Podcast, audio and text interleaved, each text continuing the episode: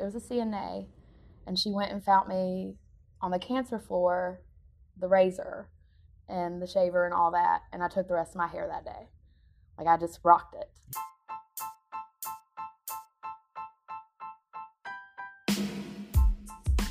Episode 2 in this five part series picks up with Lauren Warden after her second brain procedure. She was still in pain and trying hard to find balance being a mom, wife, and patient all at the same time. She goes on to share how she eventually suffered a panic attack and how her doctor provided comfort when she needed it most. This is Gina DePietro with Novant Health Healthy Headlines.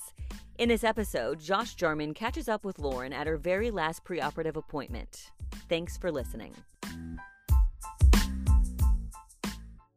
I wasn't getting any better. Um, the pain was getting pretty back up to where it was to begin with.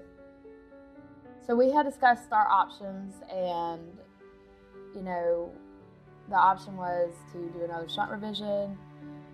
We talked about cranial expansion just a little bit, and then a lumbar shunt. I had decided to go with the lumbar shunt against his better judgment.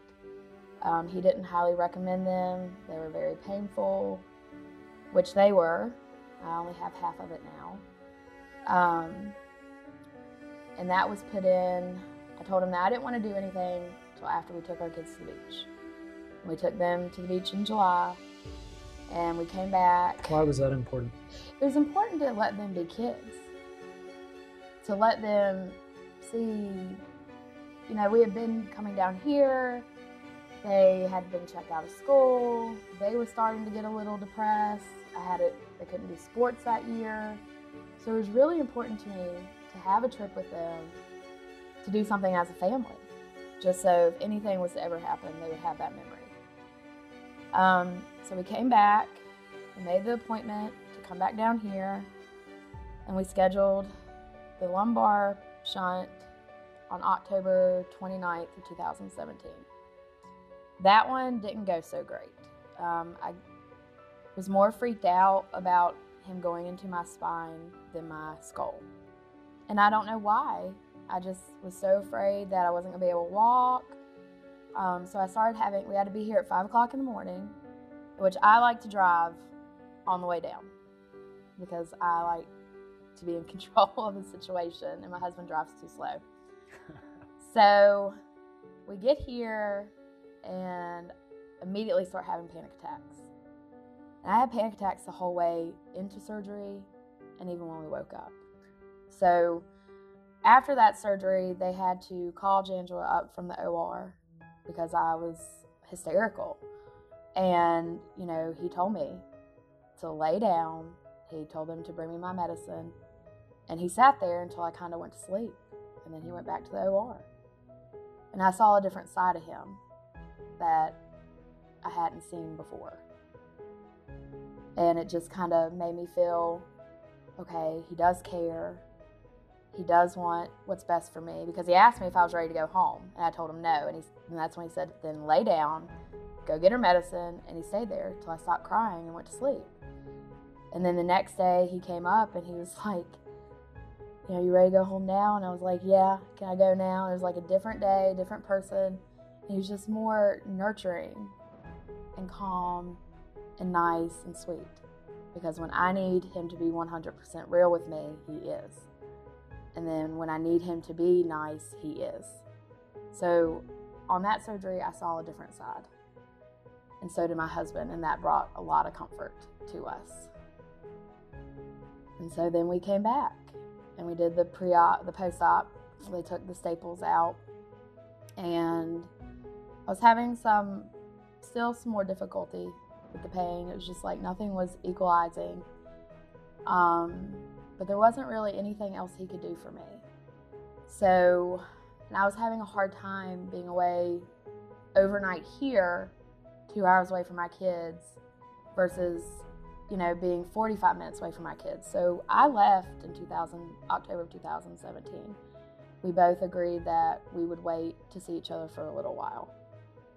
And so I went to Roanoke, which I didn't have a neurosurgeon for six months. I kind of just dealt with everything on my own, the pain, and just sucked it up. And now I'm back here. And I wouldn't want to be anywhere else. What made you come back? Um, so I had had in Roanoke, I had had two stents placed that, and they wanted to put another one in, and I just wasn't wanting to do that. The stents didn't do anything for me. In fact, it caused more problems than it did to help. And my thing was, okay, maybe we could do the cranial expansion, and that's why I came back. What did he say that would involve? So first, I would need to do the ICP bolt monitoring, which is where you're admitted into ICU and you're fully conscious, awake, and they put a bolt in. And you're monitored for 36 to 48 hours. A bolt where? A bolt in your skull. Like it's right at above your temple. Oh my god. Oh, I thought it was great. You enjoyed that? Um, I don't know if I enjoyed it. It was just the only thing that I had remember going through. Wow. To me, it was interesting that he had, he had gave me 200 microbits of fentanyl, five milligrams of Versed, and I'm still talking. And I was still talking to the nurses, and I was watching my husband in the mirror in ICU, and his face is just getting white, and I'm just like, you know, I'm. I said "ow" a couple times, but other than that, it was interesting. I didn't think it was interesting as the longer it was in though. So what's the purpose of it? The purpose of it is to monitor your pressure. So, what it does is there's a monitor, which is the op. You can't see it. Your husband can't see it. Only the nurses can see it. And they come in every hour and they ask you your pain. And if your pain does not level up with the pressure on the monitor, there's no point to do cranial expansion. So what was the overall plan? What does this So- strategy do for you that the others didn't? So, kind of, it was to see if any more surgeries were going to be beneficiary. He came back around six o'clock the next day and he told me that he was sorry. And he told Richard he was sorry. That I had ran out of options and that cranial expansion was the best option to do. So what does that mean? So, what that means is right now I have a tissue expander in, and it takes a very long time to be able to do this surgery. You have to have a plastic surgeon to put the tissue expander in, and then you go to the plastic surgeon until you're filled to the max, and then you schedule surgery. So, I mean, it's taken almost 12 weeks to get to next Tuesday for the final surgery. So since January 2nd, we have made almost 15 trips up here and back home. So this is all leading up to today. Mhm. We're at Medical Park doing this interview. Um, what's happening this afternoon? So I'm gonna have pre-op today, um, blood work, um, answer all those questions I've asked a thousand times, surgeries, and all those great questions that haven't changed. I'm not sure if I have to do an EKG today. Three years ago I had to, so I can't remember if I have to today. It's very important that my kidney levels are checked, um, and that's really about it. And then after I leave here, I will go see Diane um, which is Dr. Janjua's scheduler, who I've gotten very close with. Is that the one you said's like a good luck charm for you? Yes, she is. Uh, she finds it funny when I told her that yesterday, but when you deal with the same people almost over three years, you form relationships with them. You get very close with them. Um, when we first came back to Winston-Salem, the first appointment was just me. And when I got my stitches out, um, when he put the bolt in, after he took it out, I had to come up here and get the stitches out. I had to bring the kids. They had to see Diane.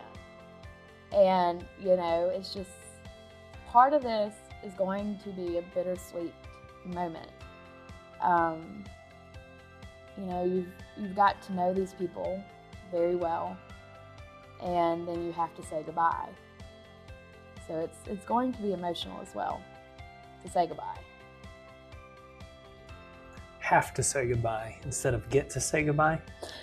Well, yeah, to me, once this chapter's over, it's over. It's time to finally move on and actually get to live what I haven't got to live. Um, we're planning a victory walk um, up Pilot Mountain. When I first got sick, we took the boys up there, and it about killed me to walk around the mountain. So we're planning now, once the surgery's over, when we're going to do that. And they don't want to go just up, like where you can take pictures, they go around the whole mountain. So, you know, part of us is it's ready to say goodbye to Winston-Salem and only have to come down here to shop, which I like to shop here.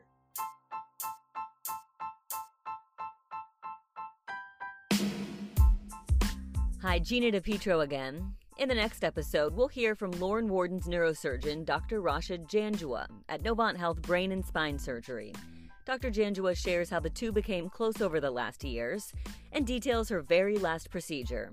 For more expert advice, search Novant Health Healthy Headlines. Don't forget to rate us, review us, and subscribe to this and all the Novant Health podcasts anywhere you choose to listen. Until next time, thanks for listening.